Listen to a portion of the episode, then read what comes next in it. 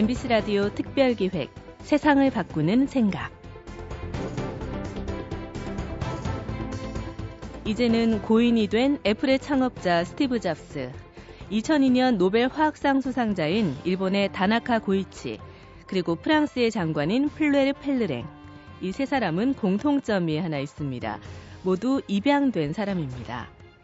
스티브 잡스는 입양 기간을 거쳐 양부모를 만났고 다나카 고이치는 큰아버지 부부에게 그리고 태어난 지 사흘 만에 서울 거리에 버려진 김종숙이라는 한국 이름의 펠르랭 장관은 6개월 후 프랑스의 평범한 가정에 입양됐습니다. 이들에게 만약 가족이 없었다면 그 인생이 어떻게 됐을까요? 펠르랭 장관은 이렇게 얘기합니다. 내가 버려진 아이라는 사실이 나를 늘 힘들게 했다. 하지만 입양이라는 행운을 얻었다는 걸 불행 중 다행으로 여기며 살았다. MBC 라디오 특별기획 세상을 바꾸는 생각. 오늘은 한국 입양 홍보회 한연희 회장을 모셨습니다. 1990년부터 장애인 2명을 포함해서 모두 7남 2녀, 9명의 아이를 입양해서 키워온 입양 데모 같은 분입니다. 얼마 전 국민훈장 동백장을 받기도 했는데요. 한현희 회장은 왜, 어떻게 해서 9명이나 되는 아이들을 입양해서 키웠을까요? 같이 들어보시죠. 안녕하세요. 저는 사단법인 한국입양홍보회 회장 한연희입니다. 제가 이 시간에 나오게 된 것은 여러분에게 입양의 아름다움을 알리기 위해서 나왔습니다. 저는 입양 부모로 산 지가 23년 정도 되었는데요. 23년 동안 9명의 아이들을 자녀로 맞이하게 되었습니다. 많은 분들은 제가 9명의 자녀를 맞이했으니까 어렸을 때부터 큰 꿈이나 포부를 가지고 있을 거라고 상상하시게 되는데요. 전혀 그렇지 않습니다. 저는 너무나 평범해서 한 두 명의 자녀가 있으면 참 좋겠다라는 생각을 했었고요. 어, 그 중에서 입양을 한 명 정도 했으면 좋겠다라고 생각한 것은 제가 고등학교 3학년 때 저희 아버님이 돌아가셨는데 한분 아버지만 안 계셔도 이 세상을 살아가는 게 참 막막하고 두렵더라고요. 어, 그렇게 혼자 방황을 하다가 생각해낸 것이 두 부부가 부모님이 안 계신다면 과연 아이들은 어떻게 자랄 수 있을까라는 걱정도 했고요. 그래서 제가 만약에 결혼을 하게 된다면 한 명은 낳고 한 명은 꼭 입양을 해봐야지 이런 아주 단순한 생각을 하게 되었죠. 그리고 마침내 결혼을 하게 되었을 때 결혼할 사람한테 한 명은 낳고 한 명은 입양을 하는 건 어떠냐 그런 제안을 했을 때 어, 청혼하던 그 남자가 어 뭐 좋지 그렇게 얘기를 해서 저는 이 남자가 흔쾌히 어 허락을 해주는구나 그렇게 생각을 하고 결혼을 했고 또 아들을 한 명 낳았고 입양을 하자고 이야기를 했어요. 그때 너무나도 흔쾌히 대답했던 저희 남편은 아, 뭐, 입양이라는 것은 그렇게 기분 내킬 때 함부로 할 수 있는 건 아니지 않아? 한 아이를 생명을 책임지는 건데, 조건도 돼야 되고, 환경도 돼야 되고, 뭔가 준비를 한 후에 되는 거 아닌가? 막 이렇게 굉장히 난감한, 어, 표현을 했어요. 이러다가 만약에 둘째라도 생기게 되면 나는 더 이상 입양을 할 수 없겠구나. 그래서 사람들은 입양을 못 하는 거 에 겠구나 이런 생각을 하게 되었어요. 그래서 어, 고민 끝에 제가 한 명을 낳고 나서 한 1년 정도 지났을 때 불임 수술을 했어요. 어, 그리고 저희가 장남인데 저희 부모님들도 굉장히 난감해 하셨어요. 왜날수 있는데 낳지 않고 입양을 하느냐. 입양은 자녀를 낳지 않는 사람만 하는 거 아니겠느냐. 이렇게 말씀을 하셨죠.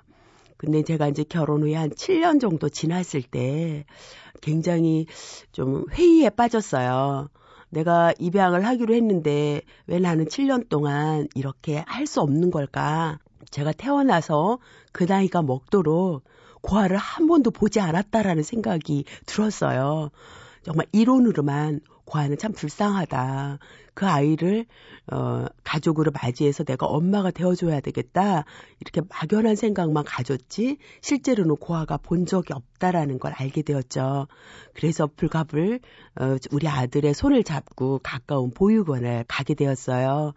거기서 아이들과 같이 많은 시간을 보내고 자원봉사도 했는데요.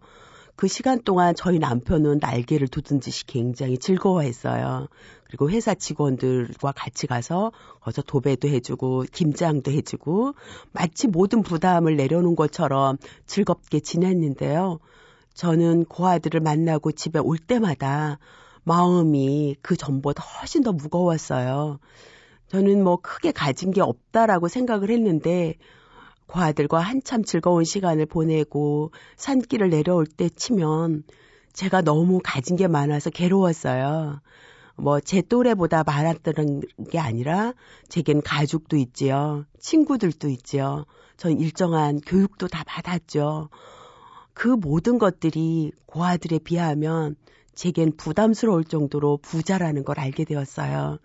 그래서 한 3년 정도 다닐 때는 그 아이들을 볼 때마다 너무나 가슴이 아파서 그날 밤에는 버게를 젖도록 울기도 하고 저희 남편한테 당신은 뭔가 어, 부담스러운 그 무엇을 깨닫고 오지 않았냐. 그랬더니 저희 남편은 그 어떤 것도 느낌을 받지 않았노라고. 지금 이 상태가 참 좋다. 그런 이야기를 했죠. 그래서 올 때마다 늘 울었더니 우리 남편이 너무 지겨워가지고 그러면 한번 그 가장 작고 그런 아이를 한번 입양하는 건 어떤지 물어보겠다. 그리고 90년 4월에 무작정 그 보육원을 가서 그 총무님에게 물어봤어요. 저희가 예상하고 있는 가장 작은 애를 입양을 하겠다 그러면 주겠냐. 그랬더니 그 총무님이 이렇게 헛웃음을 웃으셨어요. 정말 비이상적인 꿈을 꾸고 있다. 아, 그러니까 비현실적인 꿈을 당신이 꾸고 있다. 그런 얘기를 하면서 저 아이는 눈빛이라든가 얼굴이라든가 이런 게 조금 어, 당신 아들을 해칠 것 같지 않냐. 그러니까 한마디로 비호감이지 않냐 이런 이야기를 했어요.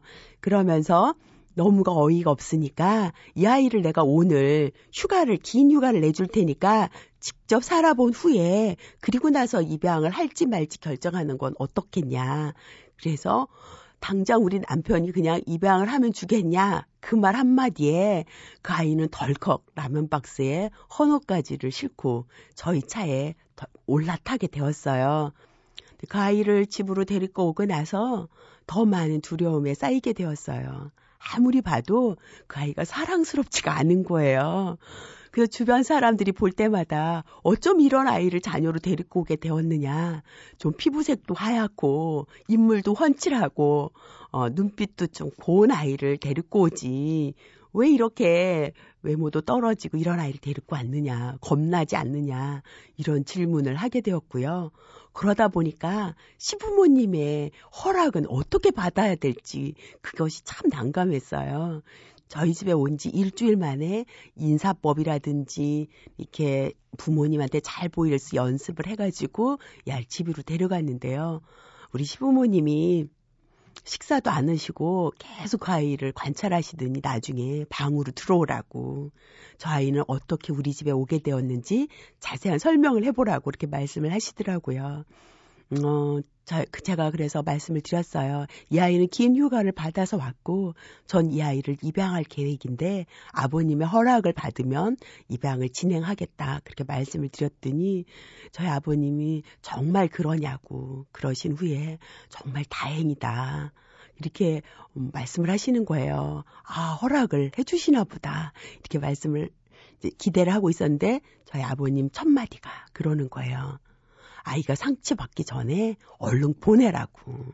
이 아이가 표정이 안 좋고 인상이 안 좋은 것도 저도 너무나 잘 아는데요. 만약에 이 아이를 그냥 그 보육원에서 큰다면 아버님의 예상대로 성장할 수 있습니다. 그렇다면 이 아이가 불특정 다수에 대해서 분노를 가졌을 때 누군가를 해칠 때 당신의 손자가 비껴간다라는 법이 어디 있습니까?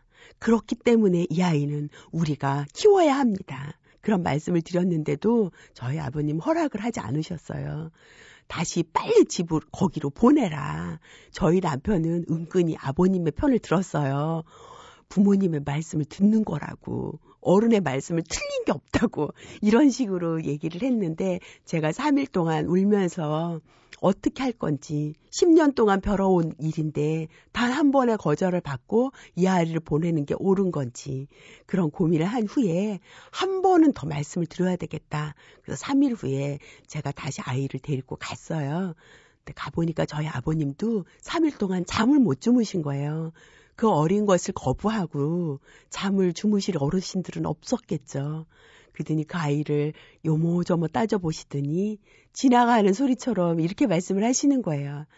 아휴, 좀 피부가 좀 하얗든지 아니면 손발이 길쭉길쭉해서 뭔가 될 듯 하든지 뭐 그랬으면 더 좋았을 걸 이렇게 하시면서 나쁜 일을 한다고 하더라도 막지 못할 텐데 이 일을 어떻게 내가 막겠느냐. 너희들이 잘 키워봐라. 이렇게 말씀을 하시는 거예요. 그래서 제가 그 자리에서 울면서 저희 아버님한테 정말 고맙다고, 정말 잘해보겠다고, 그리고 저희 아버님에 대한 원망을 다 걷어치고 우리 아버님을 존경하게 되었죠. 그래서 첫 번째 입양을 했는데요. 음, 많은 분들이 이런 고민을 하세요. 정말 그, 우리 아이가 7살이었는데, 그렇게 큰 아이를 입양했을 때, 친자와 잘, 거, 거부감 없이 평등하게 사랑할 수 있는가.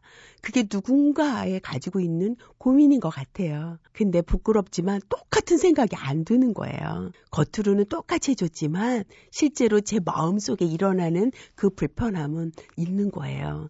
근데 그 숙제도 나중에 다 풀렸죠. 우리 아들이 이렇게 힘겨운 싸움이 일어나고요. 한 4년 정도 됐을 때 제가 어, 병이 들게 되었어요.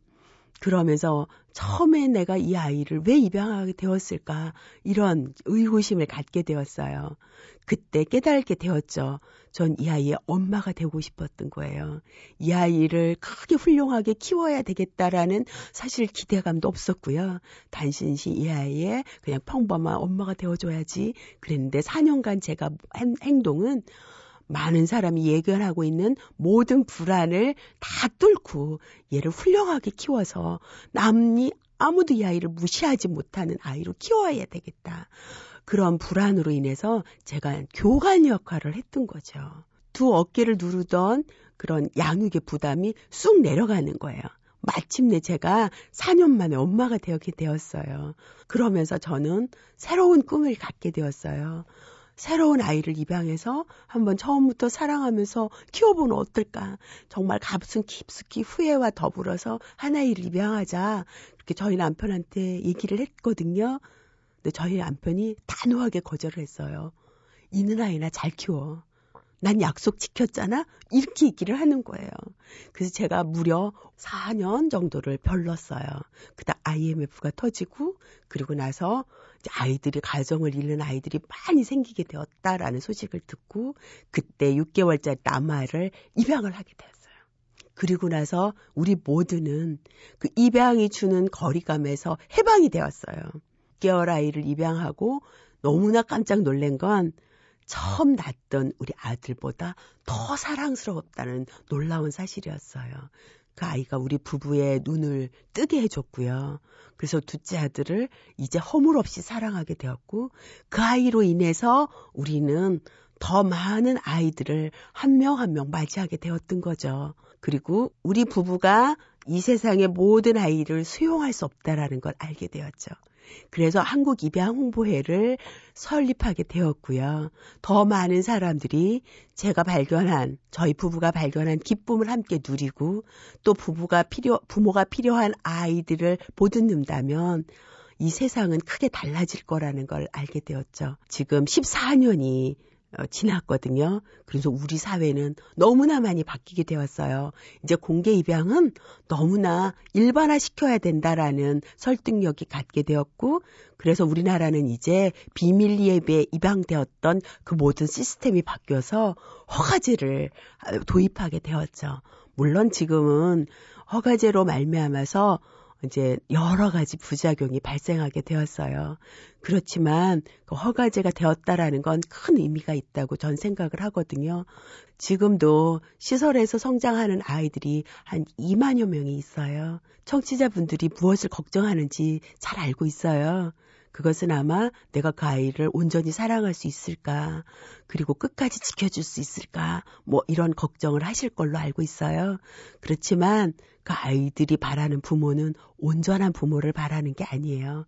자기를 본, 보고 환호해주고 사랑해주는 그냥 평범한 가족을 원하는 거거든요. 여러분 용기를 내셔서 한 아이의 엄마가 되어주셨으면 좋겠습니다. 감사합니다. 한국 입양 홍보회 한연희 회장. 말씀을 들을수록 참 대단한 분이죠. 가장 먼저 입양한 아이는 지금 30살이 돼서 태권도 사범이 되었고요. 막내는 올해 12살, 초등학교 5학년이라고 합니다. 입양이란 부모가 필요해서 아이를 키우는 것이 아니라 사랑이 필요한 아이에게 가정을 제공하는 것이다. 한현희 회장은 이렇게 강조하는데요. 아홉 명의 아이를 가슴으로 낳고 키우면서 한현희 회장이 느꼈던 그 이상의 기쁨을 맛보는 분들이 더 많아졌으면 좋겠네요. MBC 라디오 특별기획 세상을 바꾸는 생각. 기획 유경민, 연출 정영선, 구성 이병관, 내레이션 류수민이었고요. 지금까지 약 2년 동안 매주 한 분의 강사를 모시고 세상을 바꿀 수 있는 새로운 생각을 하나씩 들어보셨습니다. MBC 라디오 봄철 개편으로 인해서 아쉽지만 오늘로 마무리 인사를 드리게 됐습니다. 그동안 애청해주신 여러분 대단히 고맙습니다. 안녕히 계십시오.